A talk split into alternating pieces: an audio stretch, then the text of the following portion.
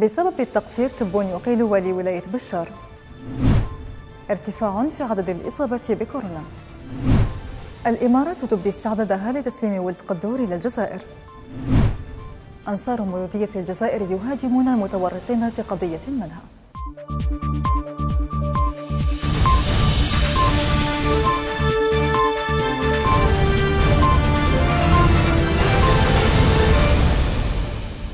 أقال رئيس الجمهورية عبد المجيد تبون اليوم الخميس والي ولاية بشار محمد بالكاتب بسبب التقصير والإخلال بمهامه حسب وزارة الداخلية.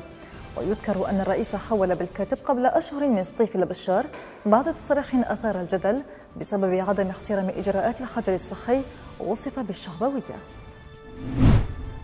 سجلت وزارة الصحة اليوم الخميس 382 إصابة جديدة بوباء كورونا وسبع وفيات خلال ال 24 ساعة الماضية وبالمقابل تمثل 245 مريضا للشفاء.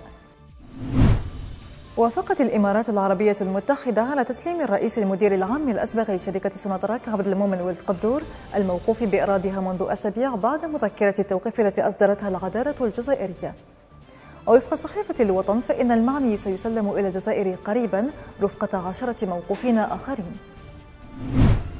اعتدت مجموعة من أنصار فريق مولودية الجزائر صباح اليوم على ثلاثة من لاعبي الفريق المعاقبين في قضية الملهى الليلي بعد اقتحام تدريبات الفريق. ويتقلق الأمر حسب جريدة الهداف بربيع وبن ساحة وعلاتي الذين تعرضوا إلى إصابات متفاوتة قبل أن يتم نقلهم إلى المستشفى. نهاية النشرة لمزيد من الأخبار تابعونا على منصات التواصل الاجتماعي.